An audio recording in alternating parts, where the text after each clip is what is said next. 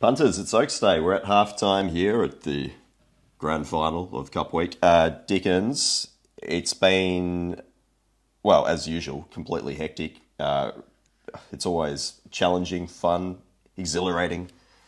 Uh, how have you been finding the first two days of Cup Week? Uh, really enjoyed it. Um, I think, like, if you need a reminding, you shouldn't, but I probably did too. The Flemington Carnival is the greatest week in racing, and racing in Victoria is it's it's the number one product by mile. Um, I can't believe they wasted that seven point five on Derby Day in Sydney. I really can't.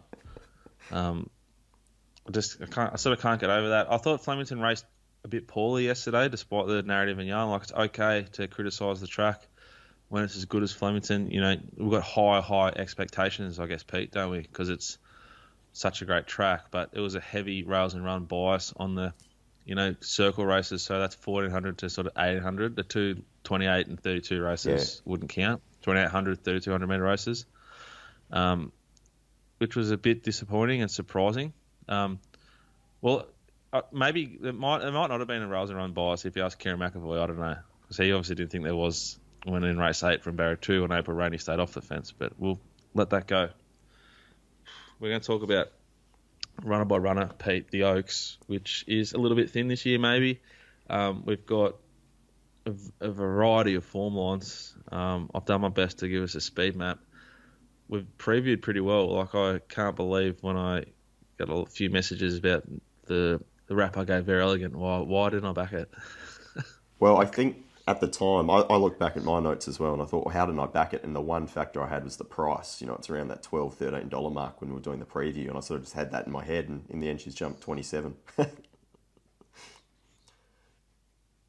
You know, the bot backed it, but um, yeah, well, exactly. The bots are like it's not betting much at all, guys. It's just a way of testing our prices. But um, well, we'll tell a story walking. Yeah. All right. Uh, yeah. Rail five meters for Thursday as well. Ooh, that's good to know because we only just found that out. That's key information. Okay, so we're what recording this Wednesday morning. Uh, Elusive Express is number one for Jye McNeil. The Freedman's Gate 8, best available, is $4. It's coming out of the Thousand Guineas, where it was beaten by Yearning.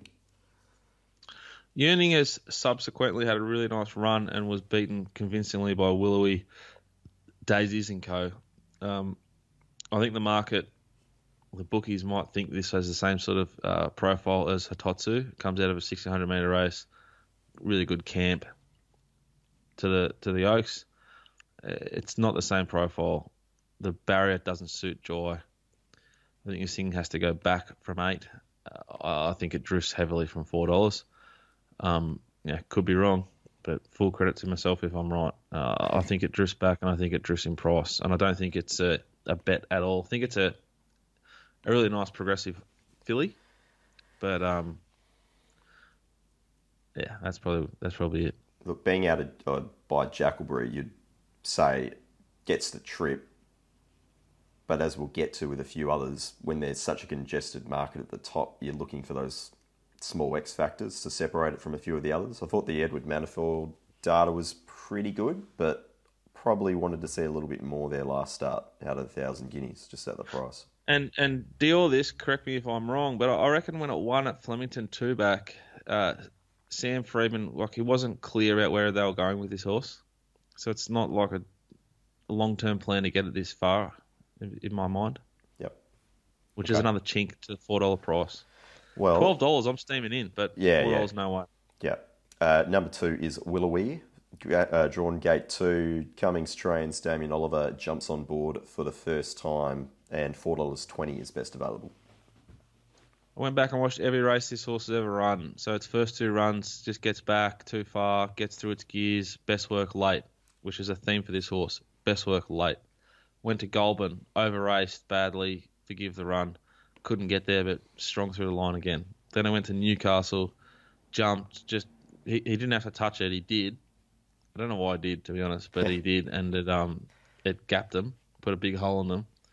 Uh, then you watch the run at Flemington uh, on Saturday, where there was good money for it late. or throughout the sort of from Wednesday in as well. Um, it was underwriting and whipped on the, on the corner at Flemington, so there's still a long way to go. And uh, it, it just reminded remember that it's a, a filthy little stayer, and she just got through her gears and dropped him. Like she stalking. If you had a head-to-head market on Betfair at the 600 meter mark and you paused the tape, and I offered you two dollars about stalking, like you would have had your life savings on it to beat at home. It's beaten it by five lengths. It's knocked off daisies. Um, I think it's going to get a, a softer run than it got there. It's going to get a softer run on Saturday. It does get a jockey upgrade. No knock to drive. It's Damien Oliver, um, and it suits Ollie here. There's, there's, I think Fabiola, Blackcomb, and Dossier, number six, will roll across, and he'll definitely get at least some cover. The horse has shown tactical speed every time it's gone around, just about. Um, I think it's pretty hard to knock. I think it's a fair price. Oh, I can't see the market going away from it. Is there a little excuse there, given that it was a very slowly run race and these horses have barely broken benchmark there in the Wakeful? Yeah, that's the big knock. But then it's going to get this soft barrier, and I keep coming back to every every time it's raced, it just gets through. its, It gets through the line. Yep. Everything gets done to the eye and to the to the closing like rank of sectional and punting form to the day says I want to get further. Okay.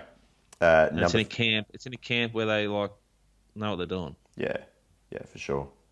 Uh, number three is Daisies for J Mac and Price Kent Jr. Best available five dollars. Drawn gate six. It does have the SP over Willowy there in the Wakeful. Yeah, it's an SP horse. It's a it was a completely blessed in run that, on Saturday. I think six is a little bit tricky, but it gets the most informed human being on on planet Earth, James McDonald, to figure it out. There's not a heap of speed. I, I can't see how it doesn't get a really good run here. Um, I think it's the most likely winner of this race. I, I, love the map. I love the rider. I love this horse. Uh, I know uh, TB, friend of the show, is on at a huge price for a huge result. I know um, founder of the show brand, uh, Rob is on for a massive collect too. Uh, I think they're in a great spot. Uh, I can't knock it. You know, it, it, we do see year after year, Pete. There'll be horses that sort of make a lot of sense that just end up, you know, ten minutes after the race, yeah, you just go didn't get the trip. You know, it happens to yeah. a few of them.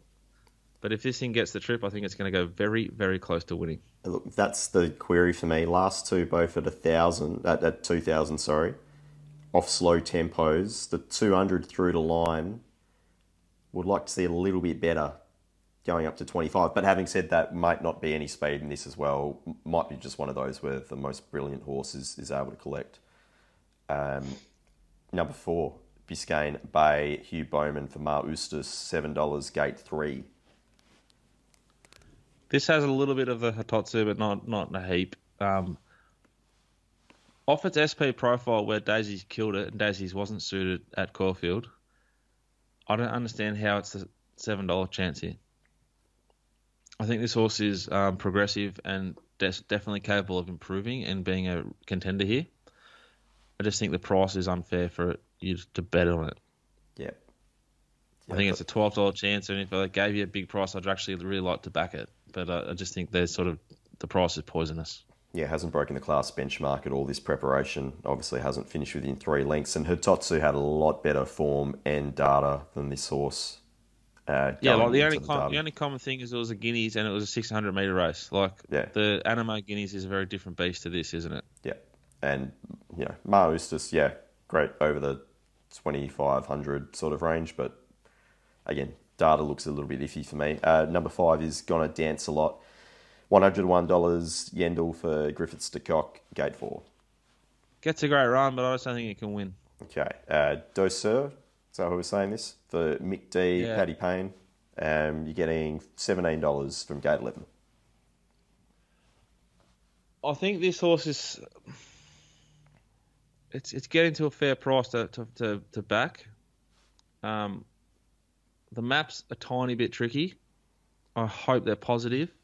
And I think if they are positive, this horse will be in, in this race for a long time. It's in the right camp to stay all day. Um, I- I, think this is a um, potentially a bet number six this year. Okay. Number seven's Glint of Hope for Nash, Busuttin Young, Gate 1 and $10.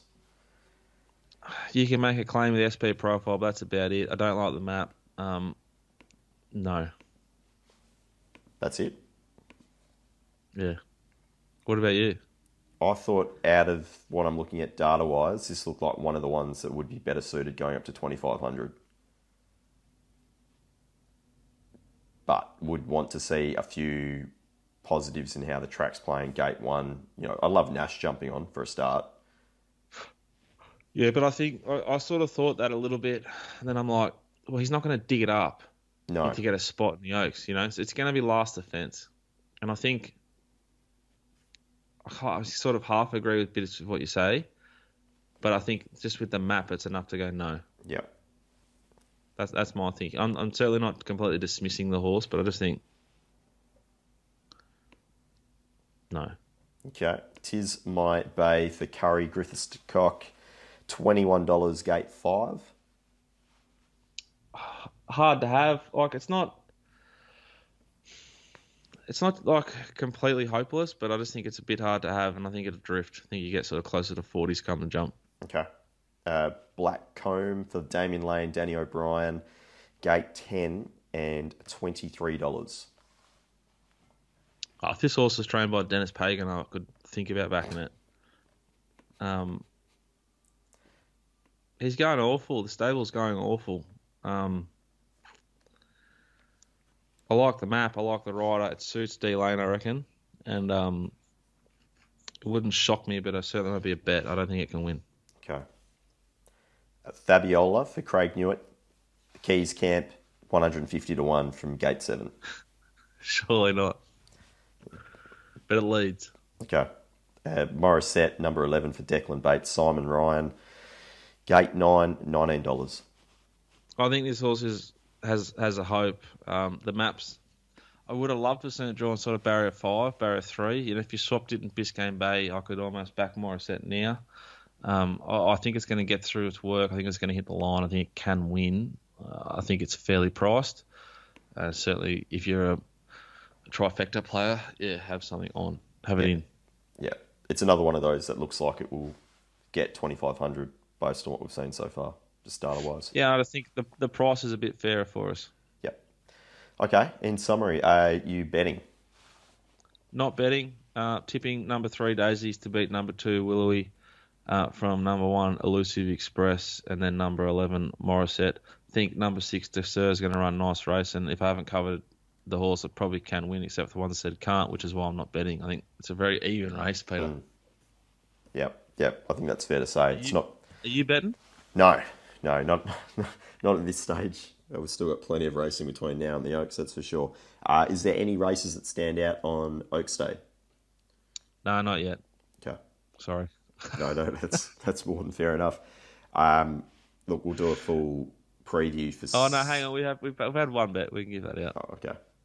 Back mystery shot. I think it's race four, number four. Race four. Number four, it is indeed currently four dollars forty for Willow and we Lindsay. five, I think we took five bucks. I I think. What, what do we take? I'm not sure.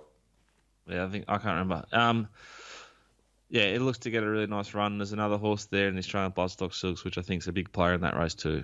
But it's a bit of a leaner card. But uh, we'll be betting. We're betting today, Kyneton. Um, I'm not even sure where it is Friday, but we'll find a way and we'll be betting. Bloody outstanding. All right, Dicko, I'll catch you on Friday. We'll preview Stakes Day. Bye for now you